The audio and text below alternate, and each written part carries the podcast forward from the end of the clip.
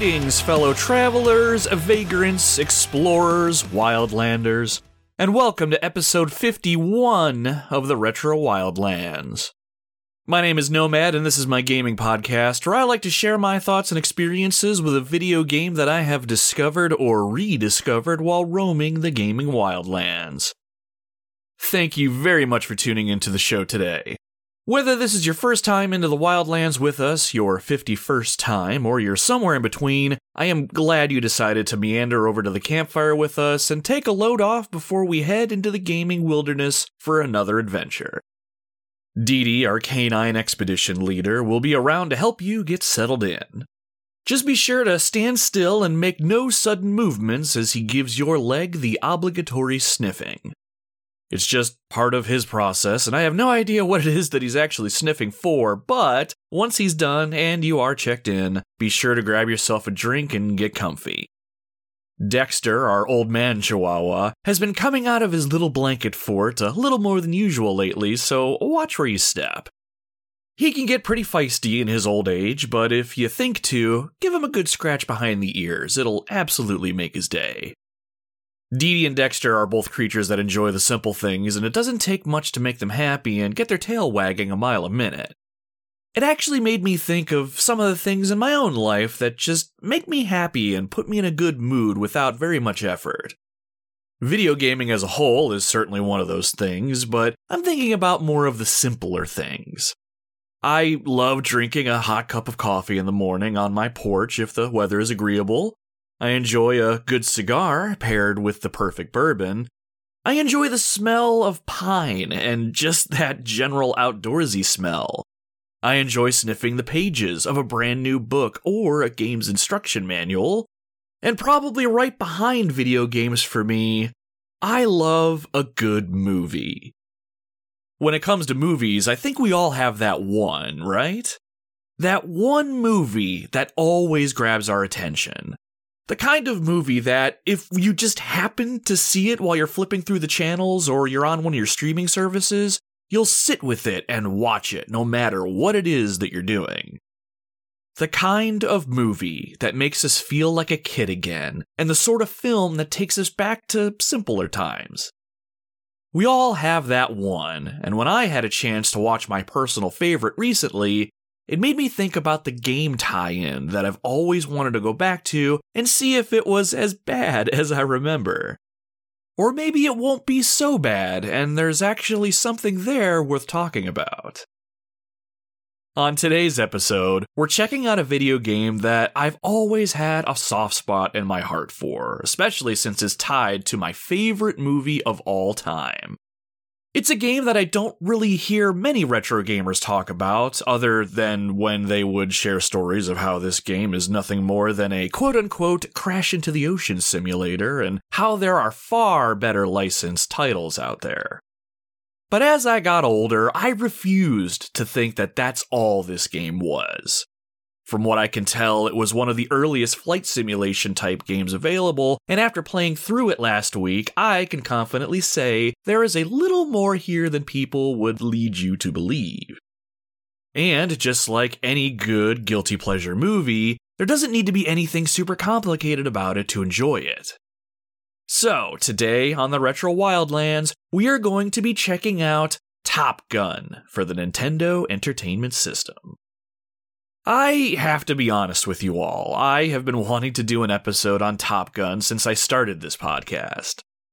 The original Top Gun movie, released back in 1986 when I was just two years old, is my absolute favorite movie of all time. And the reasons for that are very simple, but they're also kind of complicated. It's my favorite movie for a lot of the same reasons that Final Fantasy VII will always be my favorite video game of all time. Is FF7 the best Final Fantasy game? I can argue that it definitely is not. But it will always be the best in my eyes, and it has a lot to do with a bunch of memories I made. Not just playing the game, but how I saved up my own money to buy it, and, and how my friends all slowly played it, and we all bonded over it. Things like that are what make things our favorites, and that's why Top Gun will always be my favorite film. I have vague memories of playing Top Gun on the NES over at my aunt's house, and while I didn't put a ton of time into it, it seared itself into my memories. From the opening seconds where we see an F 14 Tomcat preparing for takeoff, to flying in the clouds looking for enemies to shoot down, to the landing, or attempting to land, on the aircraft carrier at the end of the mission. It all stuck with me to the point that, even seeing this game today, it gives me the nostalgic tinglies. But now that I'm on this journey of playing old retro games that I missed out on growing up, I found myself thinking about Top Gun again. Was it a good game, or was it just another licensed movie tie in looking to cash in on the movie's success? Is it possible that there was more to the gameplay and level design? Or did Top Gun the video game truly crash and burn? Well, my friends, today I want to dive in and answer those questions, as well as share some of my favorite memories from my favorite film. Now, if you're new to the podcast, I like to kick things off by chatting it up with you all a little bit and giving you all a peek behind the scenes here in the Retro Wildlands before getting into the episode itself. Depending on what's on my mind, I like to talk about what's going on with the podcast itself, what games I'm playing, what's going on in my personal life, any projects I might be working on, and whatever else comes to mind. I'll also read and respond to any comments I received about Top Gun when I put a call out for them on our social media pages. Now, if none of this interests you and you just came here for my thoughts on Top Gun, no worries, you can just skip ahead about, eh, let's say about 12 to 15 minutes, and you should get into the game talk. I'll also have loaded timestamps into the show's description, so if you want to know exactly where you need to go, you can use those instead of fumbling around with your podcast app. But certainly consider sticking around. We're going to settle in with a little gaming talk, and you'll get to hear your fellow Wildlanders sound off with their thoughts and their memories around Top Gun. So, without further ado, scooch in a little closer to the fire, my friends let's get into our opening segment that I like to call Campfire Ketchup.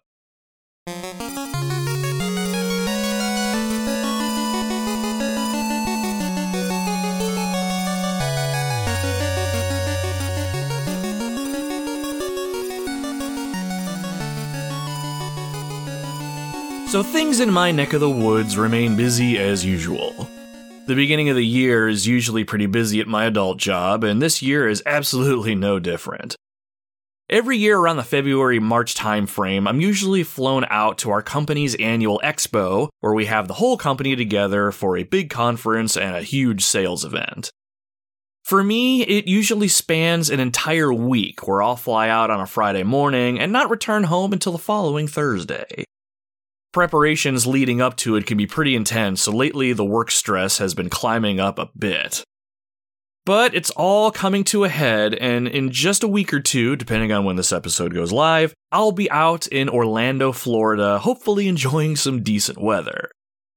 Since I've gotten into game collecting, though, I've been excited to spend some of my off hours hunting for retro games whenever I'm off on work trips. One year, my wife came to Las Vegas with me, and one of my favorite memories with her was how we tracked down a retro game store just outside the city and took a bus to get there, only to get off at the wrong stop, and then we walked on foot for about two miles across construction zones and open areas before we found the shopping plaza that had our final destination. I cannot remember for the life of me the name of the store, but it was absolutely worth the trip, and I hauled a hefty bounty back to the hotel room.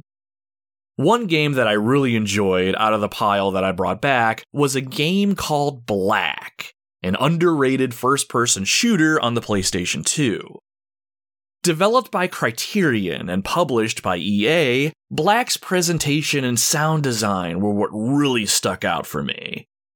If you happen to catch our last podcast episode on Metal Gear Solid, I called out that I have a real world appreciation for firearms. While I don't consider myself an expert by any stretch of the imagination, I have a decent understanding of how a gun works and I have shot plenty. Black's presentation really focused on making the weapons in this game as realistic sounding and looking as possible for the time. While modern first person shooters have really ramped up the realism when it comes to weaponry, Black was one of the earliest that I can remember that had genuine reload animations and other gun behaviors like the character pulling out a magazine to check if it's loaded, using your thumb to pull back the hammer, or just having general inspection animations. The developers of this game even used movies for some of their sound design inspiration. I read that the MP5 submachine gun and the Uzi machine pistol sounded a lot like the MP5 John McClane used in Die Hard and the Uzi used in the movie True Lies with Arnold Schwarzenegger and Jamie Lee Curtis. Either way, Black is an awesome game that you should try if you're at all into shooters. I also picked up an M Classic when I was in Vegas, which is a small graphics enhancer designed to upscale game graphics a little bit. It does some cool stuff for retro and modern games alike. The game store we found had this little puppy used for about 40 bucks when it normally retails for about 100. The older I get, I seem to have more of an appreciation for game graphics and what goes into them, so it was nice to grab something that would enhance my experience, even if it was just a little bit.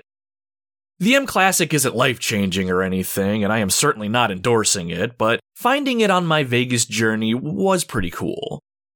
All in all, I am curious to see if I'll find any retro game stores near where I'm staying in Orlando this year. I'll certainly report my findings, especially over on our social media pages. Speaking of social media, let me quickly mention that the Retro Wildlands is all over social media if you're looking to join up and you want to keep tabs on what's going on with the show, as well as add a little gaming spice to your timelines and feeds. We have a Linktree that you can access by going to linktr.ee forward slash retro wildlands, and this will point you to our Facebook, Instagram, Twitter slash X, Threads, YouTube, and Bluesky pages. I do my best to be somewhat active on social media, so give us a follow if you're at all interested. Since I usually only post one thing a day at most, you won't get smacked in the face over and over again with content. I like to think of my social media posts as thought provoking and value add. Who am I kidding? Half the time, I'm just posting a picture of a game in my collection, a beer I might be drinking, or a photo of Dee Dee or Dexter. But one quick thing to mention whenever I put a call out for comments on the game or topic that I'm going to be covering, I'll do that on social media. So join up on your favorite platform if you want to interact with the show in that way and potentially have your comments read by me. So, as far as what I've been working on for the show, I've decided what I want to play for our next episode. I just need to carve out the time to play it. The website How Long to Beat clocks this game in at about 8 hours, which is the perfect length of time, I think. Really, what I need to get back to is going to bed a little earlier and waking up early again. In the early days of the podcast, what really helped me stay on top of a weekly release schedule was getting up early and putting some serious work in before leaving for my actual job for the day. That, however, started to wear on me a bit because I wasn't going to bed early enough, so I was grinding myself down to a stump. I'm hoping to get back to some semblance of a balance again. Plus, and I don't know what it is, I like being up when my kids get up and they come and see me in my home office working on building my passion project. If these kids take anything away from my wife and I, I hope it's the notion that anybody has the capacity to build something with enough work and commitment.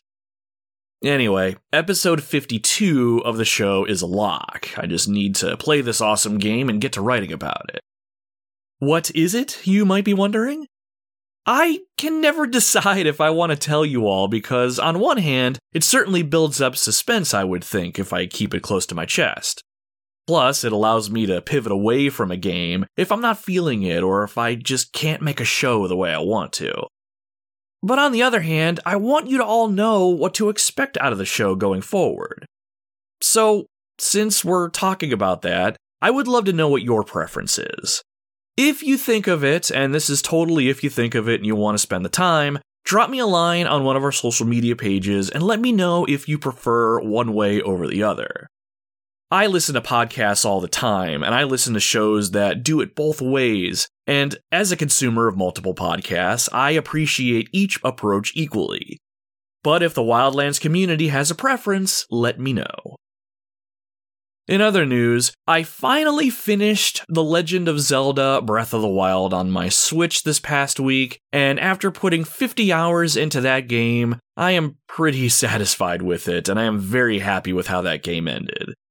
I didn't complete every single quest that the game had to offer or visit every single shrine, and I definitely did not find all 900 Korok seeds, but I'm very content with the time that I spent with it, and I am done with it now. So I'll be putting that back on the shelf, and Tears of the Kingdom will eventually find its way to my Switch, but I am definitely going to be taking a breather from open world Zelda for the moment.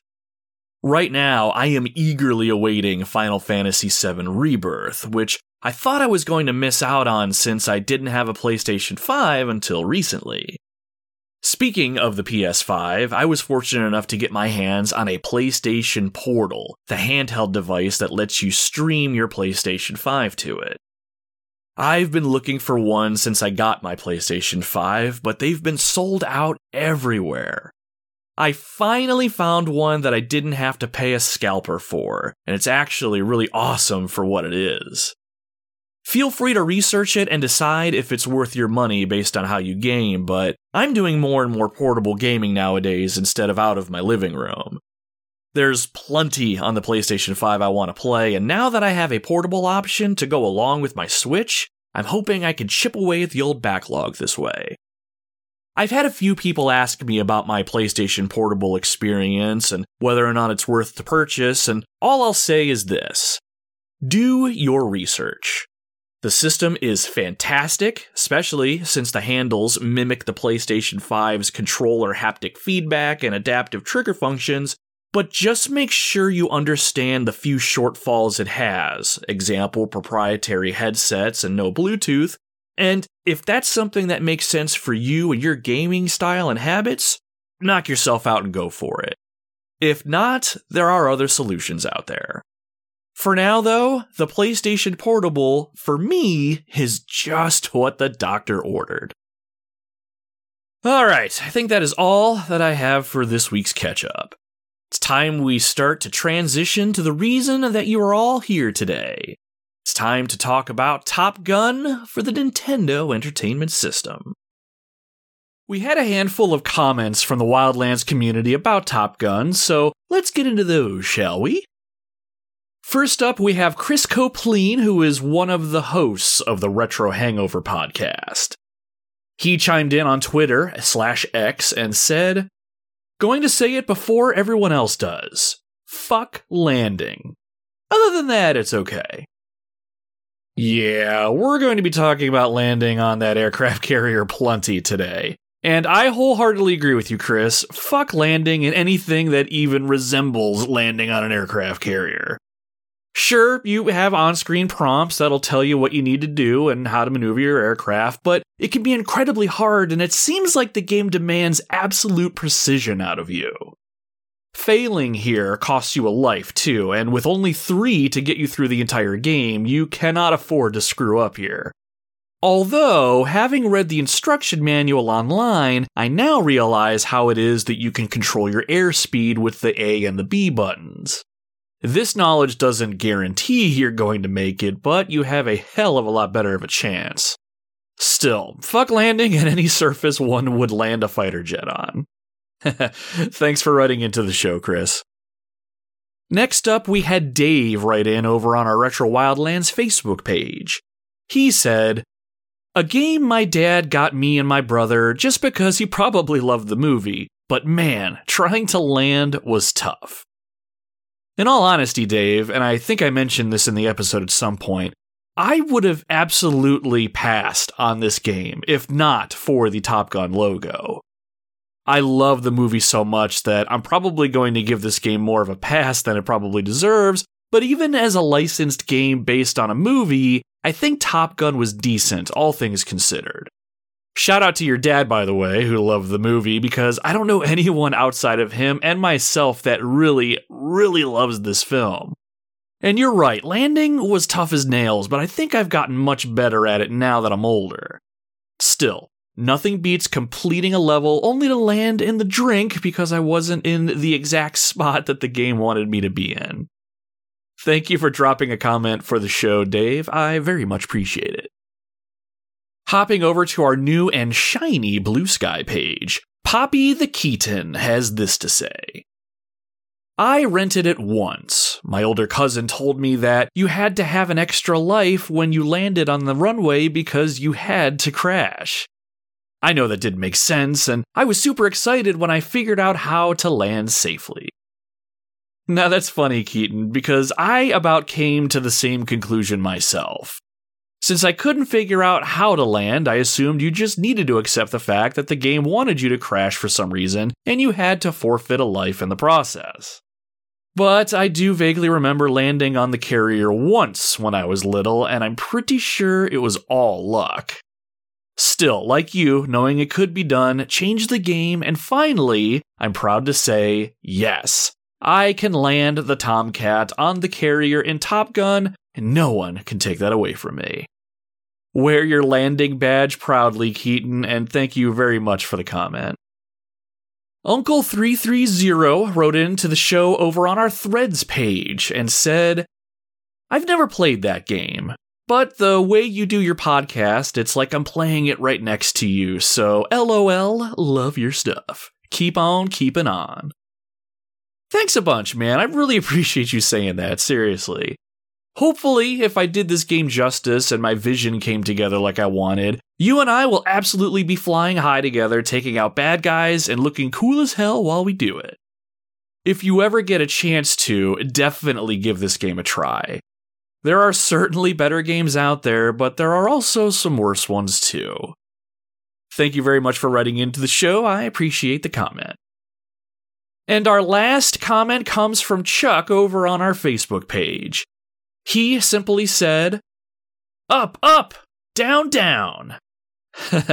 Words to live by, but more often than not, die by as you make that final approach to the carrier. Will we land on the carrier today, my friends? Make sure you stick around and find out.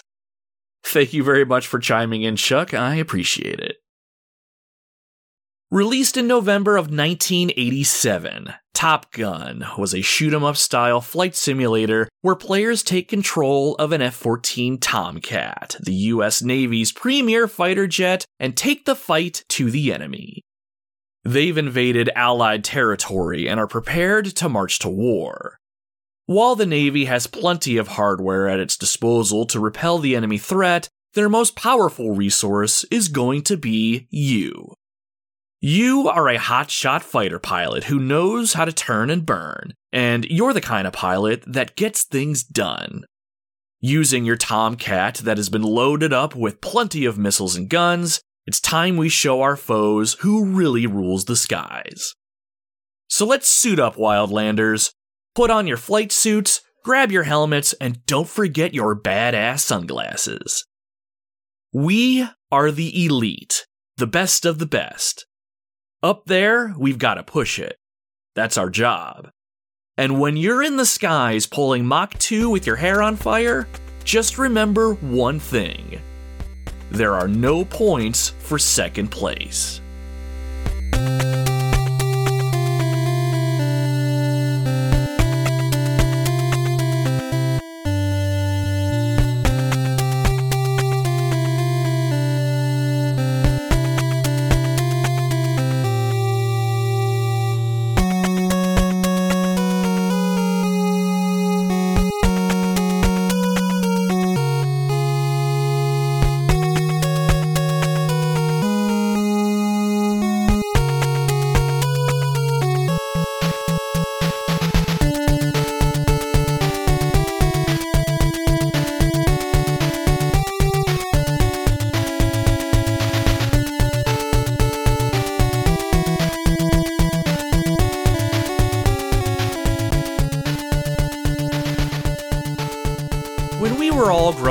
And we had nothing but the world and all of its possibilities in front of us, I'm sure we all had big aspirations for what we wanted to do and what we wanted to be. And I'm sure some of us probably nailed those aspirations and are doing the thing that we've always wanted to do. But for me, when I was young, I wanted to be one thing and one thing only. I wanted to fly a fighter jet. Specifically, I wanted to fly the F 14 Tomcat, a twin engine, two seat, supersonic jet with wings that folded in when it really had to pick up some speed. It goes without saying, but all of this came courtesy of the 1986 blockbuster movie Top Gun. I'm assuming we've all heard of Top Gun, right? This was the movie that starred Tom Cruise as a hotshot fighter pilot that went by the call sign Maverick. He and his co pilot Goose, played by Anthony Edwards, took part in a training program called the Fighter Weapons School. I didn't know it when I was younger, but this school is a real life program that I believe is still around today. It was established back in 1969, and the sole purpose was to train the Navy's best fighter pilots in advanced air combat maneuvering techniques. And then those that graduated would go back to their own squadrons and pass along what it was that they had learned. Much of the Top Gun movie takes place during Maverick's Top Gun training, and while Maverick starts the movie off as a cocky and arrogant pilot, he slowly grows a little bit and ultimately walks away from the experience a more skilled and a little more wiser after multiple setbacks, a terrible tragedy, and one hard fought battle. As a kid, though, I did not give a shit about any of that, nor did I really understand much of the actual story that the movie was trying to tell. All I cared about was watching the scenes where the fighter jets were flying around and dogfighting with the enemy. It was an adrenaline rush when I was a kid, and I am not gonna lie, I still get excited seeing them today. Top Gun is a movie that, if it comes on in any capacity, I will immediately stop whatever I'm doing to watch it. It is practically non negotiable. But as I got older, I think I really understood what it was that drew me to this film. It was just a simple, action packed movie that wasn't trying to tell a complicated story or preach any sort of message. It was about a guy who just wanted to be the best, who learned the hard way what that meant, and he got to fly some awesome aircraft while it all happened. Period. That's it. Top Gun was a commercial success. I find it hard to believe, but this movie was shot on a budget of $15 million, and it made a whopping 357 million worldwide. For as expensive as movies are to make nowadays, this was an incredible feat back in the day. So, it was no surprise that a video game adaptation would emerge that would try to bring the magic of the movie into homes everywhere. Top Gun for the Nintendo Entertainment System was born sometime in November of 1987, and I think it was around 1989 or 1990 that I actually played it for the first time at my aunt's house. Video games have always been a part of my life growing up, but I don't have a lot of vivid memories of the early years. Oftentimes, I'll remember bits and pieces, or even flashes of a game that I played, and that was it. Top Gun on the NES was one such game for me, I remember enough about it that I know I played it, but it may have only been a few sessions. There isn't a lot to remember about the game since it really isn't all that long, but I'll never forget how it felt to dogfight on my NES, destroy or avoid incoming missiles, and how I would crash repeatedly when I tried to land my plane at the end of each level. Or how about refueling in midair? that was a fun one too. Still, while I have an incredible love for the movie, I never had a reason to seek out or go back to the NES game.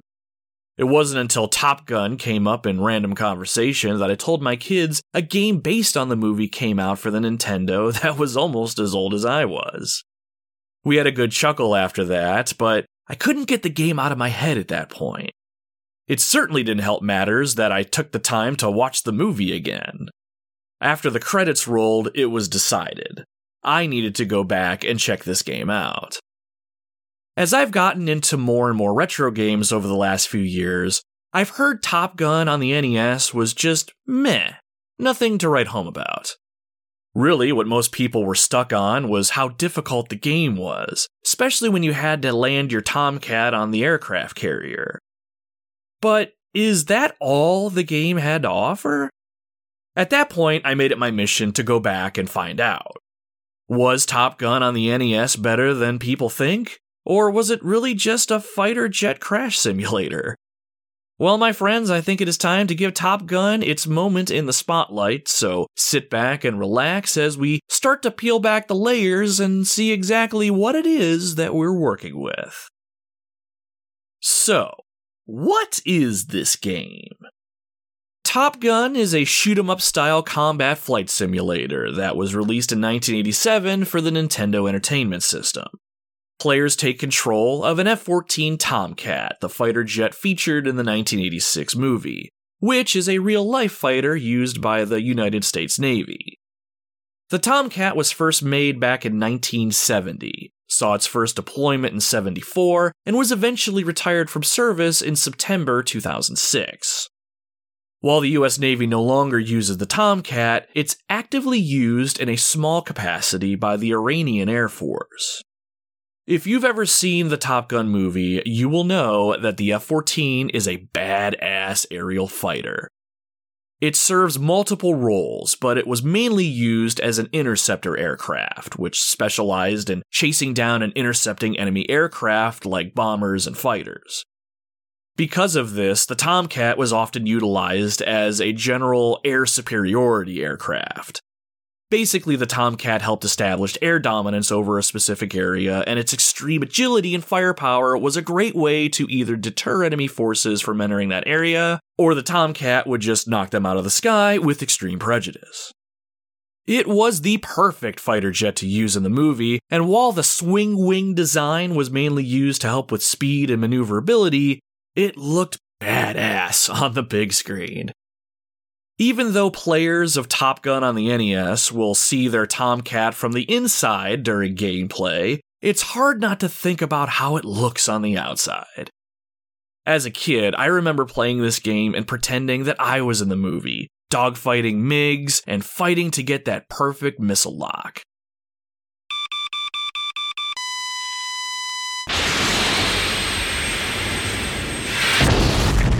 Oh, hell yeah, that will never get old. So, what's the story in Top Gun, the video game? Are we in training like Maverick is in most of the movie? No. Top Gun on the NES has a pretty straightforward story that's going to see us taking the fight to the enemy, and we'll need to take down a variety of airborne targets as well as some ground based ones. Now, it's been a while since we've referred to the instruction manual when setting up the opening of a game here on the podcast, but Top Gun's instruction manual perfectly sets the stage in perfect instruction manual fashion.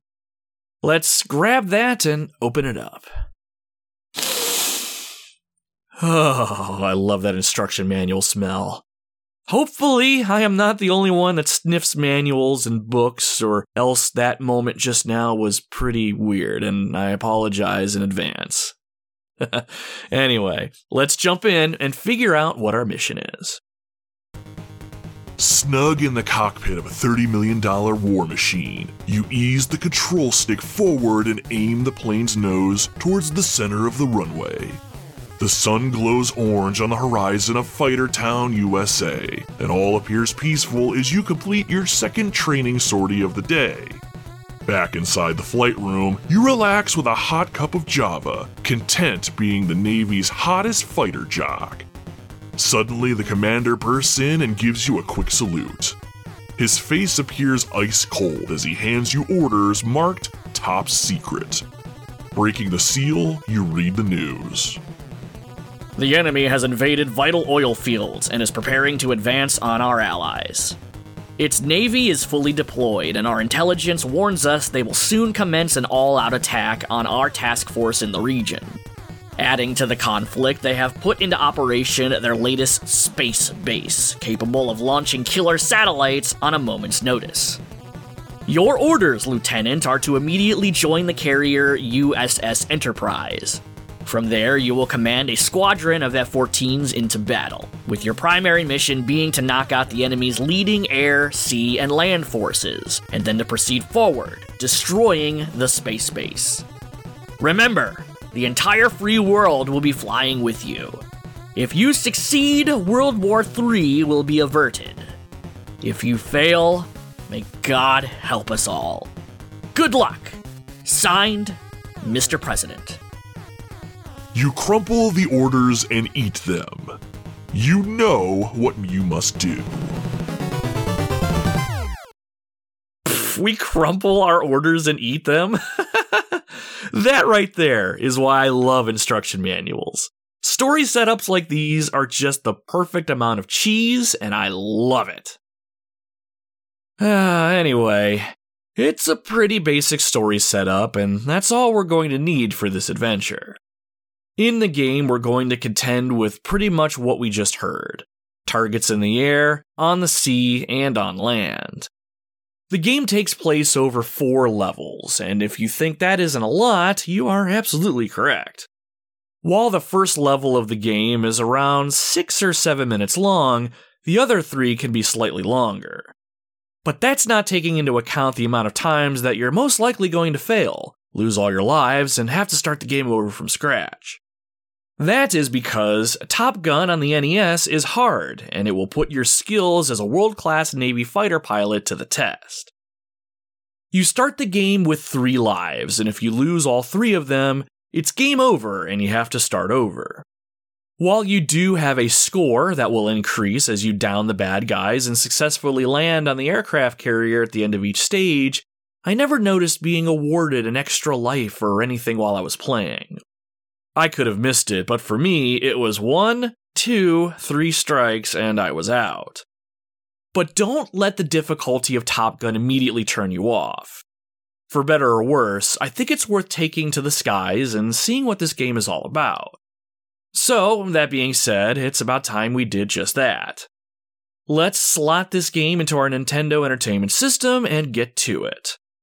But before we do, every F 14 pilot needs his Rio. And there's no better co pilot that I'd rather have on this mission than Dee Dee. Dee Dee! Dee Dee, are you ready to go, boy? All right, let's get to it. I feel the need, the need for speed. Woo! Ah, there it is! He said the thing from the movie! You betcha, dear listener, and just you wait. There will be plenty more where that came from. you said it, boy. Right away on screen, we're met with a white background and some black text. It's your standard copyright text, but the mood for the game is already being set. An 8 bit version of the notorious Top Gun anthem plays in the background, and I always love the font style used here. It's very military, and it just felt so adult to me when I was little, if that even makes any sense. After this, we're taken to the title screen. The Top Gun logo in all of its red and blue glory is at the top of the screen with the Konami logo just above it. To the left, we see the silhouette of an F 14 Tomcat looking sexy as hell, and then to the right are the words press start key. To my knowledge, this is the only game that I've ever seen on the NES that says press start key. And while I'm assuming key is synonymous with button, I always thought that was weird. But anyway, there are no options to mess with or settings to toggle. As soon as we press start on our controller, the music cuts away rather abruptly, and we're still staring at the title screen for some reason. We need to press the start button a second time apparently before we can continue. Always thought that was odd, but all is forgiven on the next screen. On screen, we're shown an F 14 Tomcat from the backside. The graphics here are pretty impressive, and this part right here is one that I'm sure those of you that have played this game will remember quite well. The sky is a sort of faded orange, the kind of sky that you would see in the early morning. To the right side of the screen, we see a small little pixelated dude. Assuming the Tomcat that's being shown is on an aircraft carrier, that little guy would be the catapult officer, otherwise known as the shooter. He's one of many people on the deck of the carrier that makes sure planes get off the deck safely. If you've seen Top Gun the movie, he's the little guy that salutes to Maverick before he takes off. Turning our attention back to the Tomcat, it fires up its twin engines and we see flames spit out the backside. While it's never going to match a real life Tomcat, I have to say, the NES did a pretty good job of making the F 14 Tomcat roar like a ferocious lion.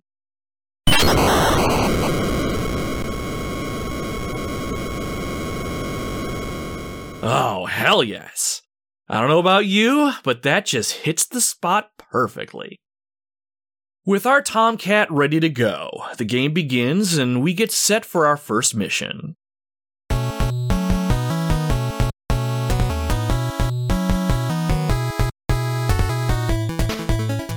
On the next screen, we're shown a pretty nondescript map of the mission area.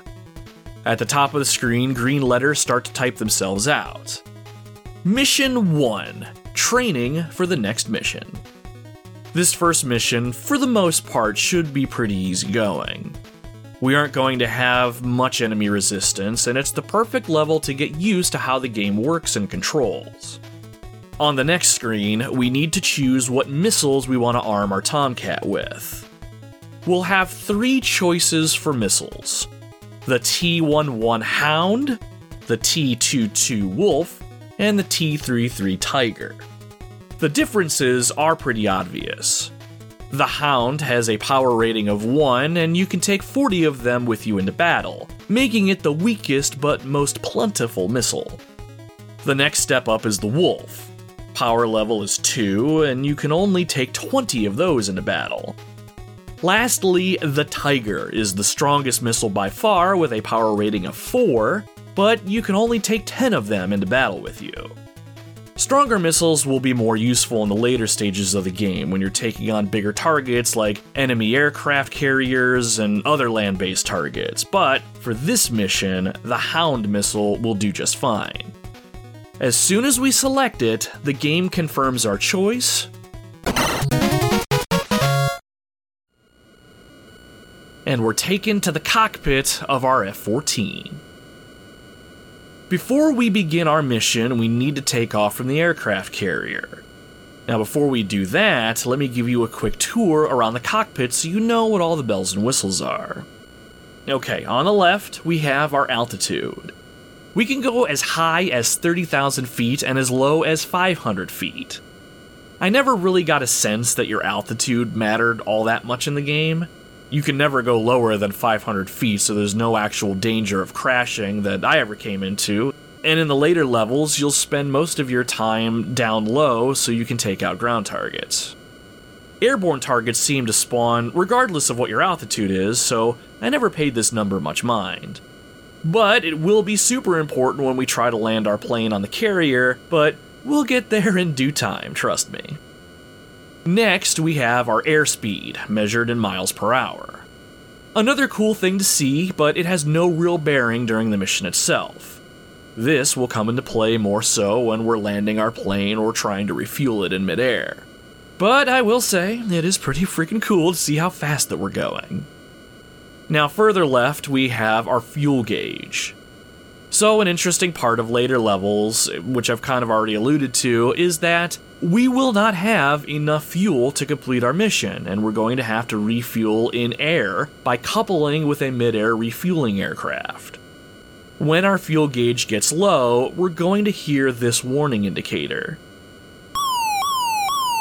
With a tone as annoying as that, it's going to be hard to miss. From there, we need to press our start button, and the refueling aircraft will come and hook us up. We'll touch on this fun process when the time comes as well. I always assumed that they tossed this game mechanic in as a callback to the movie, where, in the opening scene, Maverick and his wingman Cougar are in danger of running out of fuel. Now, the last thing on the left hand side of the cockpit is a gauge called the Artificial Horizon.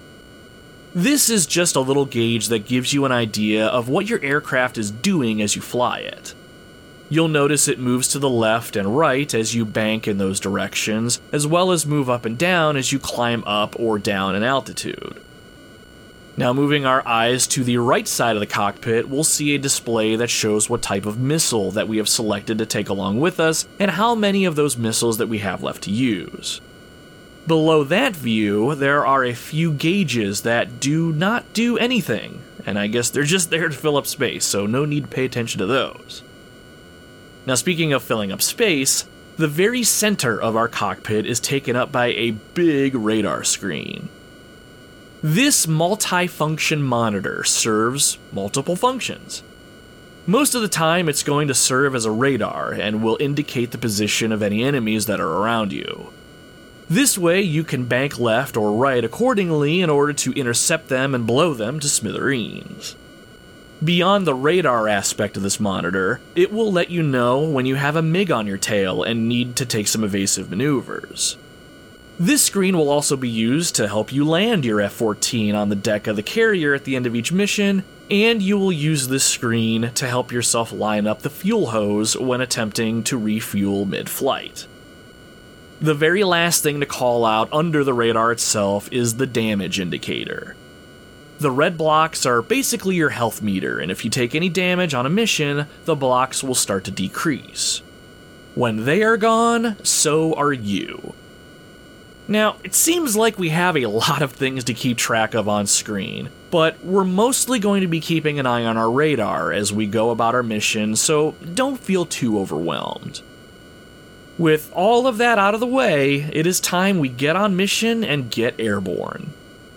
Flashing on our radar screen, we see the words take off, and at this point, our Tomcat's engines light up and we automatically take off from the deck.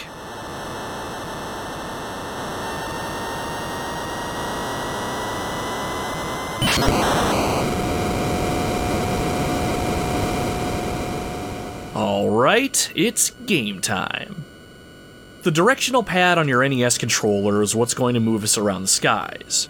Holding left or right will have you bank in those directions, and pressing down or up will have you climb up and descend.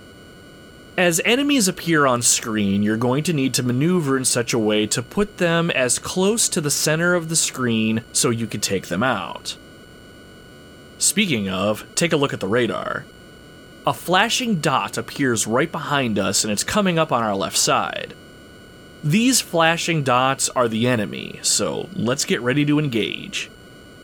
As soon as the enemy fighter flies past us from behind, it appears on screen. Okay, let's take it out.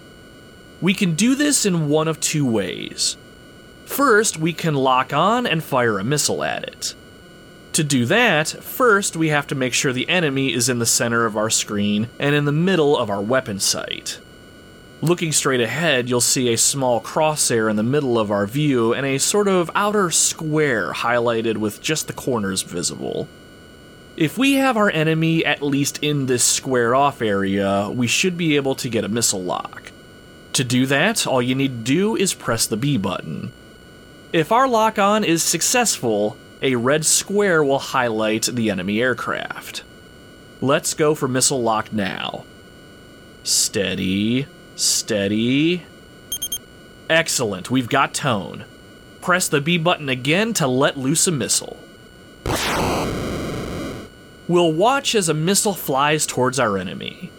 Once it makes impact, that enemy fighter can kiss their ass goodbye. Woo! Splash one bogey. But don't get complacent yet. Maverick and Iceman may have taken out four bogeys in the movie, but we're going to be up against way more enemy fighters than that in this game.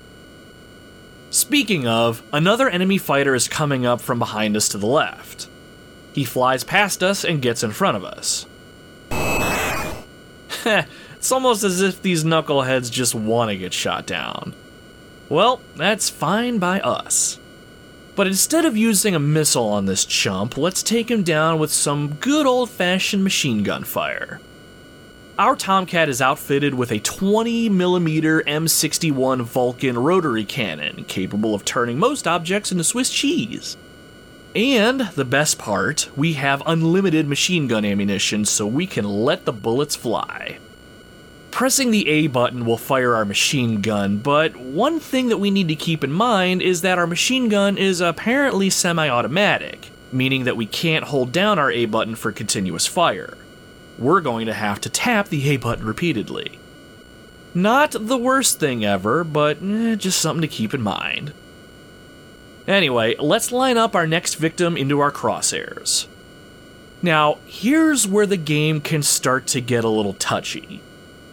Lining up an enemy in the center crosshair will be easier said than done in most cases. Using the directional pad, we'll need to move up, down, left, or right accordingly, and once the enemy is in our sights, unleash a volley of machine gun fire.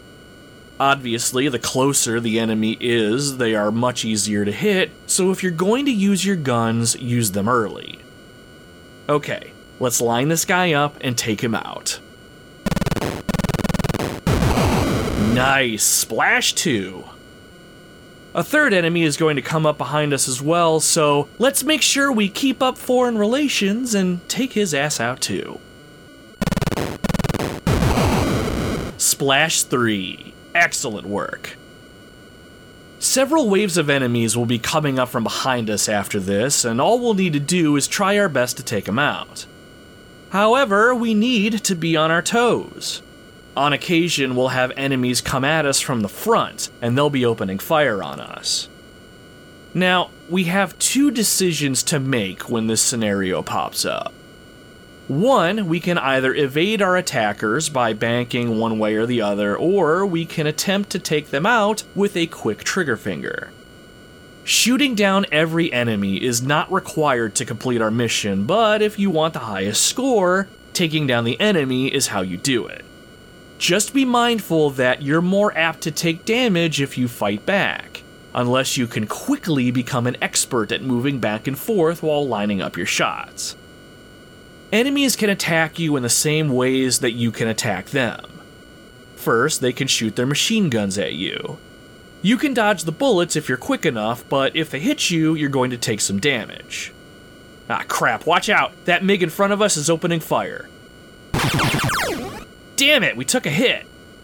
Our health bar will decrease a little bit, but otherwise we're still in fighting shape.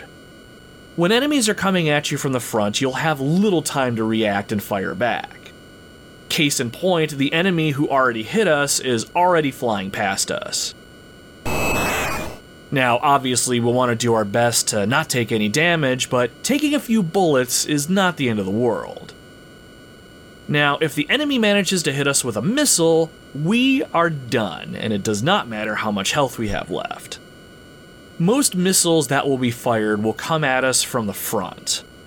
We aren't given any systematic warning when we see them coming towards us, but they are fairly easy to see. Still, we just need to make sure that we keep our eyes peeled. Missiles that are launched at us appear as black bowling ball looking things. We can either attempt to move out of the way and let the missile fly past us, or, if we have the balls, we can line them up in our center crosshair and shoot them out of the sky with machine gun fire. Ah, damn it! A missile is heading right towards us right now. When you see a missile heading towards us, you need to quickly decide what you want to do either attempt to evade it or take it out. Now, here's where the game gets really, really frustrating sometimes. You literally have a solid second to react to incoming missiles, so the difference between winning and losing in this game is being able to determine, based on where the missile is on screen, whether shooting it out of the sky or attempting to evade it is the best course of action. If you choose wrong, or you don't line up your machine guns just right, you'll take a hit and you're done. Damn it. Now, if this happens, you'll end up losing one of your lives, and then the game will throw you right back into the fray for another try. Now, most of the time, the enemies that are going to fire on you will be firing towards you from the front. While you can bank to the left and to the right, you really don't have full freedom of flight in this game, so you can't turn around and attack anything that's behind you. Now, on occasion, you might have an enemy come up behind you and try to take you out with a missile strike. If this happens, your radar screen will change and show you a view behind your Tomcat. the word danger will appear at the top of the radar, and you'll see the silhouette of an enemy fighter coming up behind you. When this happens, you'll need to take some evasive maneuvers and get that bandit off your tail. If you take too long, you'll give the enemy time to lock onto you, and if they let loose a missile, you're toast. Ah, crap, hang on a second. Dee Dee, Dee Dee, check our tail. crap, we got one behind us. Okay, we need to shake this guy. We need to press left and then right on the directional pad back and forth until we break away from our pursuer. Let's give it a shot now. Stay calm, bank left, bank right. Whew, we lost him. Shaking a bogey from your tail isn't all that hard, but sometimes the timing can just be flat out inconvenient since you need to prioritize getting clear instead of focusing on taking out enemies that are in front of you. While this isn't a life changing game mechanic or anything, I always appreciated its inclusion in this game, if for no other reason than to add some tension and excitement, just like the movie. Although it would have been really awesome if you could hit the brakes and watch the bogey fly right by. Then you could take it out. Such a missed opportunity. When you get to the end of a level, there's one more thing that we need to do. We have to land our Tomcat onto the deck of the aircraft carrier. When we get to this part of the level, our radar will chime and let us know that we're beginning the landing sequence. When this happens, the game will automatically descend our aircraft to an altitude of about 400 feet. Here's where a ton of people seem to have a problem with this game, and where a lot of traumatic experiences seem to stem from. Landing can be pretty difficult because you need to follow the prompts on your radar, and they can be pretty touchy and demanding. But in reality, landing isn't too bad once you know what you need to do and how to do it. Even still, I always feel like there's this element of randomization that will determine whether I make it or not. Who knows though, it might just be me. Alright, let's get this bird on the deck. First and foremost, look at the radar. At the top of the radar, you'll be given instructions. Things like speed up, speed down, left, or right. As you move forward, the aircraft carrier is going to come into view. Now, in the middle of your radar is a sideways profile of your F 14 so you can see how high or low your nose is pitched. And below that is the altitude rating of 200 feet and then the speed of 288 miles per hour. This is what we're ultimately shooting for while keeping ourselves relatively centered with the carrier. The altitude and speed gauges on the left side of your cockpit, which were mostly useless during the level itself, are now something that you're going to need to keep an eye on like a hawk. To increase your airspeed, press and hold the A button and then release it when you get to the speed that you're looking for. Holding the B button will decrease your airspeed.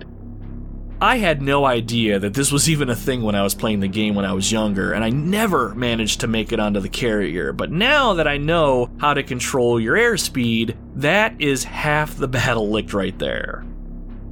Okay, so does all that make sense? Hopefully, because we need to land, our fuel is getting pretty low. Okay, nice and steady. Radar is telling us that we're going a bit too fast, so we need to slow it down a little bit. Hold the B button to pull back a little. There you go. Okay, we need to move a little bit to the left a touch. Okay, good, but not too much. Airspeed is still too fast, so we need to keep slowing down. Ah, shit, that was too much. Let's give it a little bit more power. There we go. Easy. Easy. Just a walk in the park, buddy. You're a little low. You're a little low. Come on, pull up pull up. That's it. Almost there. Nomad, you're well below the glide path. Three quarters of a mile. Call the ball. Roger ball. We're too low. We're too low. Pull up. Pull up. Just give it a little bit more power. Okay, pull it back. All right, a little bit to the left. Left. Now, now to the right. Up. Up. Pull up. Pull up.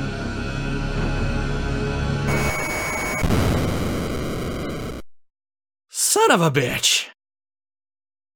Okay, landing on the carrier isn't really that intense of an experience, but with how precise you need to line yourself up, it can certainly seem that way. It's one of those things that, in my opinion, is easier than people think it is, and you just need to practice at it. The biggest key is being aware that you can change your airspeed using the A and B buttons, and once I figured that out, it all sort of fell into place for me. Still, if you manage to land in the ocean, you'll lose a life, but as long as you have at least one left, the game will continue. The next level of the game is where things really start to heat up. Levels become a lot longer, enemies are more plentiful, and the game introduces ground based targets. In this mission, those ground based targets include enemy battleships and even submarines that have broken the surface of the ocean. You can still take them out by locking on and firing a missile as well as with your machine gun, but you need to be careful of ground based enemies in this game. Some will launch missiles back at you, and sometimes they'll launch up to three at a time. You're going to need to be on your toes when you try to take them on. Always be aware of what's happening around you, and if staying engaged with the enemy is the right thing, or if you need to peel off and go on the defensive in order to stay alive. You'll also want to put some thought into what missile type that you're going to be bringing along with you moving forward. Some ground based targets take more punishment, and a single T 11 Hound missile, the kind of missile that you had on your last mission, won't take the enemy out in one strike. So, because of this, you have to make a choice. Do you upgrade to more powerful missiles at the cost of quantity? Or do you just spam the crap out of the little guys that you have? The choice, though, is ultimately yours. Personally, I upgraded to the T 22 Wolf missiles from here on out and made it a point to use them only on ground based targets, and then I saved my machine guns for anything airborne. But be warned 20 missiles will not be enough to kill everything on the ground, so if you're looking for a high score, it's going to take some fancy flying and probably a little bit of luck. Now, the last gameplay feature that Top Gun on the NES brings to the table is mid air refueling. While the first level wasn't long enough for us to need to refuel, the next three levels will be that long, and we're going to need to make sure that we're paying attention to our fuel gauge and call in a refuel when we get low. If we do not do this, we won't make it to the end of the level and we'll spiral down towards the ocean floor, and that will be that. Refueling in midair operates much like landing, but I argue it is much more stressful. And while I didn't exactly time it out, I feel like you have a little less time to line up the fuel hose than you do lining yourself up for a landing. And to make matters even more stressful, the game decides to play some pretty intense music while this is all happening. Jumping ahead to one of my overall criticisms about this game, there is no music at all when you're playing through a level.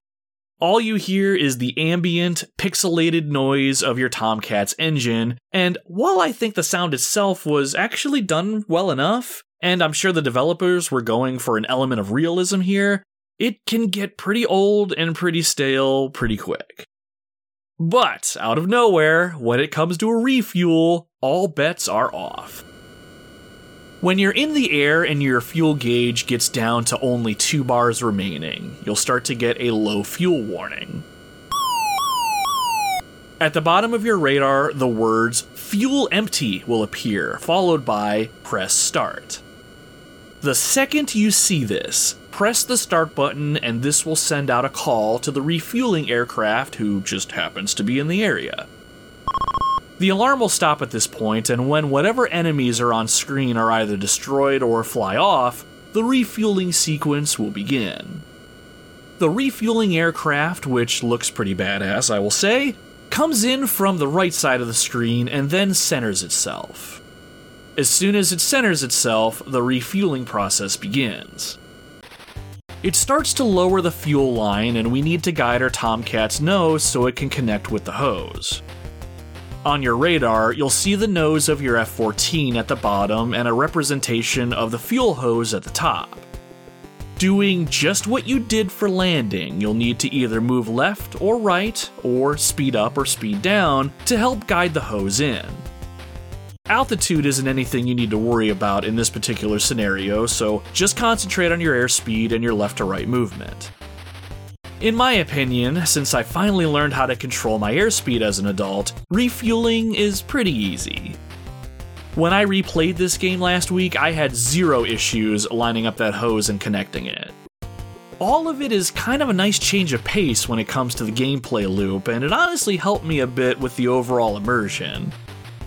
While having unlimited machine gun ammo is certainly not realistic at all, the game does try its best to keep things as believable as possible.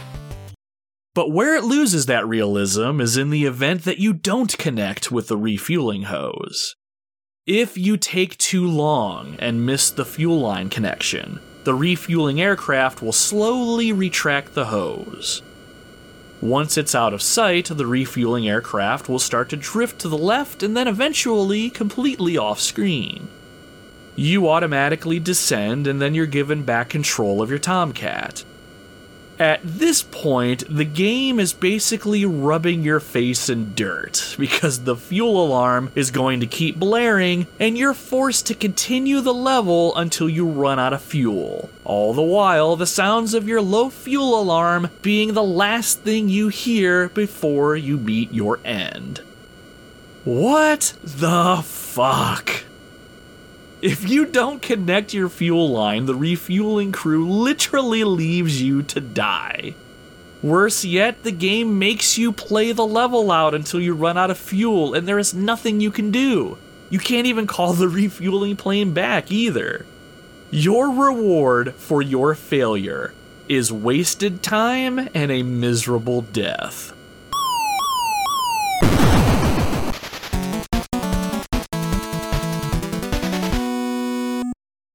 As we start to wind it down, I don't really have much more to say about the gameplay experience that Top Gun brings to the table.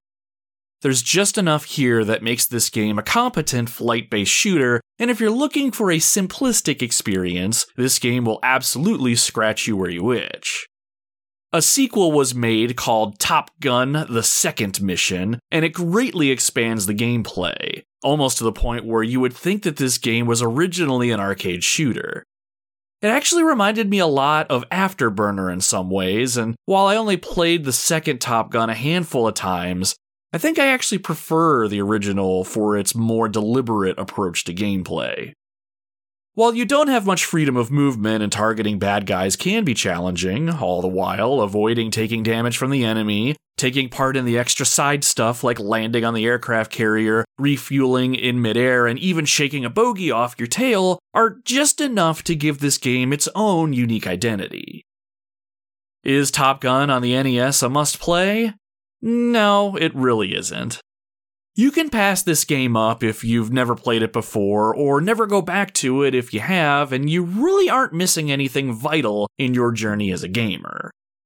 Top Gun, for me, is a link to my past and a gateway to some awesome memories I had growing up with a movie that I still love today.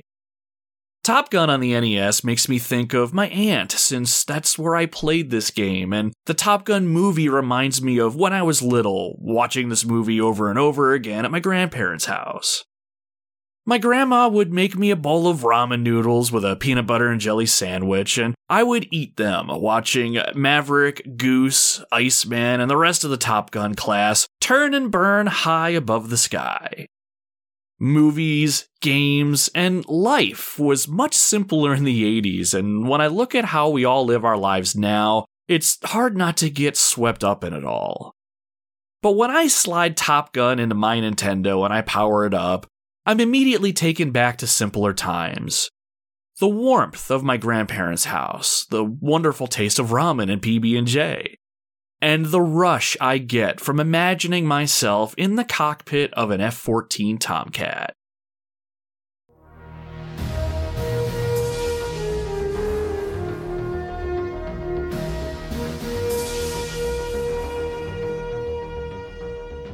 Iceman is in trouble. He has a MiG on his tail, and unless I take it out, Ice is done for. I come around and get behind the MiG, and I work to get a missile lock. I keep it steady, and the green targeting reticle on my display finds its mark. I got good luck, firing. Splash 3. As soon as I peel off, Iceman cries out over the radio to me Move! There's a MiG on your tail! There's a MiG on your tail! I look down at my display and I grit my teeth. We've got a problem here, we've only got one missile left. My Rio in the back seat lets me know that the MiG is right behind us, and at this moment, the MiG lets loose a barrage of machine gun fire. Shit! I pull the stick to the side and start evasive maneuvers as bullets whiz by. Whew, not a scratch. My Rio looks behind us. You haven't lost him, he's still with us. On my instrument panel, I hear a tone that lets me know that the MiG is going for missile lock. But that's alright, because I have a plan. My Rio doesn't know what I have in mind, and I don't have time to explain either. I can feel his wide eyes on the back of my neck. What are you doing? You're slowing down! You're slowing down! I just smirk under my mask. I'm bringing him in closer. My Rio's disbelief was very apparent. You're gonna do what? I patiently wait for the moment. I'm gonna hit the brakes and he'll fly right by. At that moment, the MiG finally gets missile lock on me. And that's my signal. Now! I pull up and I dramatically decrease my airspeed. The MiG, who had a huge hard on for my destruction, flies underneath me. I level out the Tomcat and go for a missile lock of my own. I've got a good lock, firing. Woo! Splash 4! I turn my attention to the remaining baddies in the area, but those bastards have turned tail and are running. With a smile on my face, I report back to the carrier. Mustang, this is Voodoo 3. Remaining MiGs are bugging out.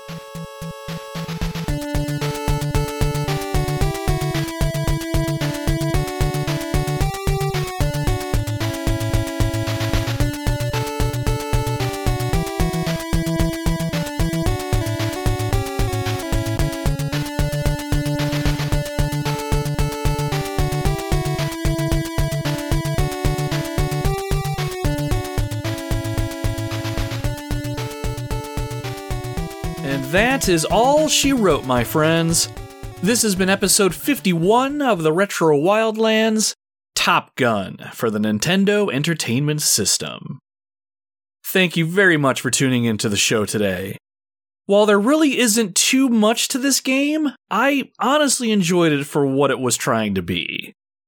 It certainly helped that this game is tied to my favorite movie of all time, and if I'm being honest, I might have passed this game up if it wasn't for that. While the game can be hard and there really isn't much incentive to play it repeatedly outside of pursuing a high score, it had some gameplay elements that were pretty good for the time, and those elements were used as a basis to build on future games in the genre. If you've never played this game before, I honestly don't think you'd miss out on too much if you decide to give this one a pass. Still, I don't think it would be a complete waste of time if you wanted to see what it was all about. For me, though, Top Gun on the NES will probably slot in as one of my overall favorites. The memories I have tied to the movie and the nostalgia I feel when I watch it is something that I still have a hard time putting into words, and this video game brings back those feelings for me. If you like the show, and I assume you did, if you made it this far, please consider supporting it by subscribing to it on your preferred podcasting platform. The Retro Wildlands is a hobby for me, and while I do my best to be constantly working on it by playing games, writing scripts, and all the things that make a show, I don't always have the time to commit to it like I want to. Because of this, I don't really have a release schedule, and things come out as I have time to make them.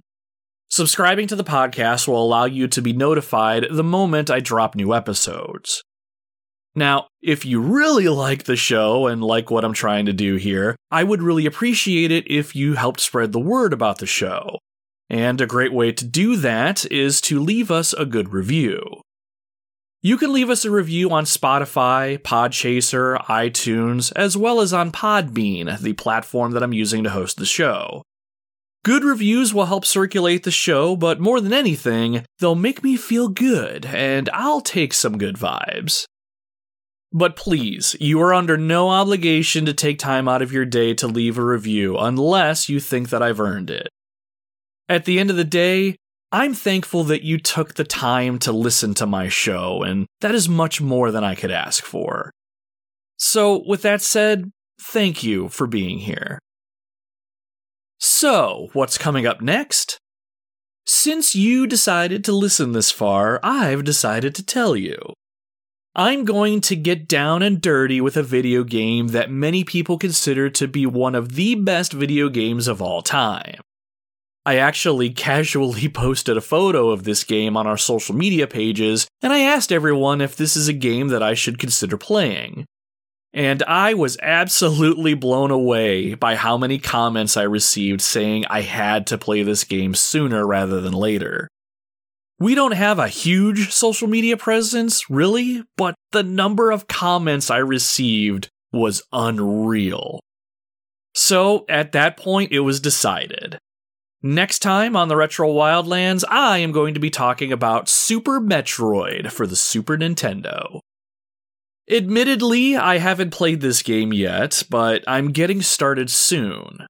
I'm hoping I do this amazing game justice, so make sure you're subscribed to the show so you know when the episode comes out.